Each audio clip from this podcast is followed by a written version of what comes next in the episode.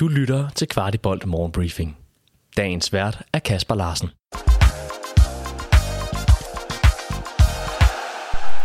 Så blev det torsdag den 23. februar, og om tre dage skal vi i parken igen. Og lad os lige starte med at høre en dukfrisk status på de skadede spillere fra cheftræner Jakob Næstrup. Øh, kan du give en skadesupdate ude fra, hvordan rigets tilstand ser ud her midt på ugen? Jamen, øh, det kan jeg godt. Øh, Corner træner med, med fysioterapeuterne, og vi må se, hvordan øh, at, at, at det går, men det er den samme melding, der, der hele tiden har været øh, med ham. Øh, Valdemar håber vi er klar til på, øh, til på søndag. Det, det, det burde han være, og ellers er der vel ikke noget sådan... Vi så Havkon være med i de ja, fleste... Havkon, han er, han, er, han er klar. Han, han mærkede nok en, en lille krampe mod, øh, mod Silkeborg. Hav, Havkon har trænet på fuld tryk i dag, bliver doseret i morgen, og træner igen med fredag og lørdag, så det burde være, der, der burde ikke være nogen problemer. Det han så i hvert fald fint ud på træningsbanen i dag. Og så vil vel være været hele vejen rundt om, øh, om de skadede, ikke? Jo, så er der jo lang tid skaderne, ja. men det tænker jeg, det, det, det, er, der er status quo desværre. Det er sådan der.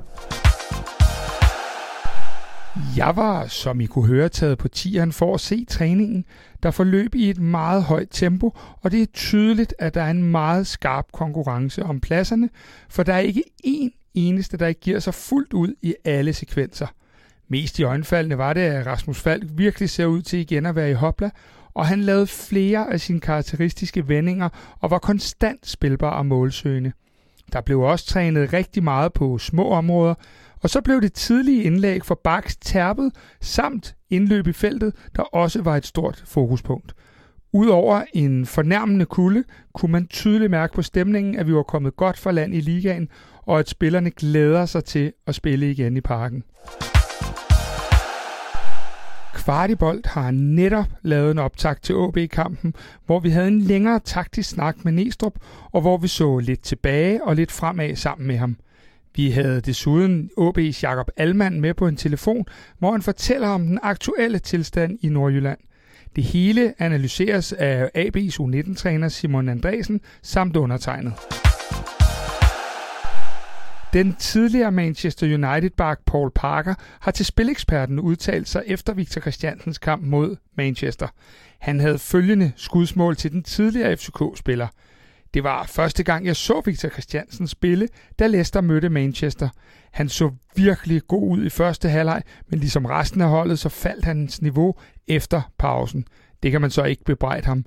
Man kan ikke kritisere ham for hans indsats mod Manchester overhovedet, og hvis han fortsætter sådan, så skal han uden tvivl være deres første valg på venstre bak. Det er jo godt nok dejligt for VK, men også for FC København med den gode start i det engelske. Det kan nemlig være med til at bane vejen for flere store salg fremadrettet. Vores legendariske træner Ståle Solbakken går ikke sulten i seng, efter han har skiftet løvelogoet ud med det norske fodboldforbund.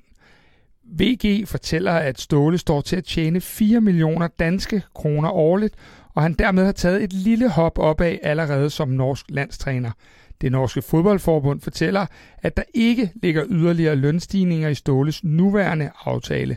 Da Ståle var manager i København, anslog man, at hans løn lå omkring de 7,5 millioner kroner om året. Vores udlejede angriber Mikkel Kaufmann, der pt. tørner ud for Karlsruhe, fortæller til Bold.dk, at han lige nu er meget i nuet i sin tyske klub, og han har overladt, hvad der skal ske efter sommerferien til sin agent. Kauf har været udlejet i nu to år fra København og befinder sig til synlædende godt i Tyskland. Ifølge planen lander han igen i København den 30. i 6., men intet tyder på, at det nogensinde bliver en permanent løsning. Og lad os så lige slutte af med vores anfører Victor Klaarsson, der blandt andet var involveret i FCK's 0-2-scoring i weekenden mod Silkeborg. Klaarsson fortæller nemlig, at FC København sagtens kan præstere bedre, men at det overordnet var en professionel indsats med stor koncentration over hele linjen. Han fortæller, at det er vigtigt, at vi i de perioder, hvor vi ikke rammer max på bolden, kan stå sammen som hold. Det lykkedes godt i søndags, da vi ikke gav meget væk i åbent spil. Du har lyttet til Kvartibolt Morgenbriefing. Vi er tilbage i morgen med byens bedste overblik over FC-kundigheder.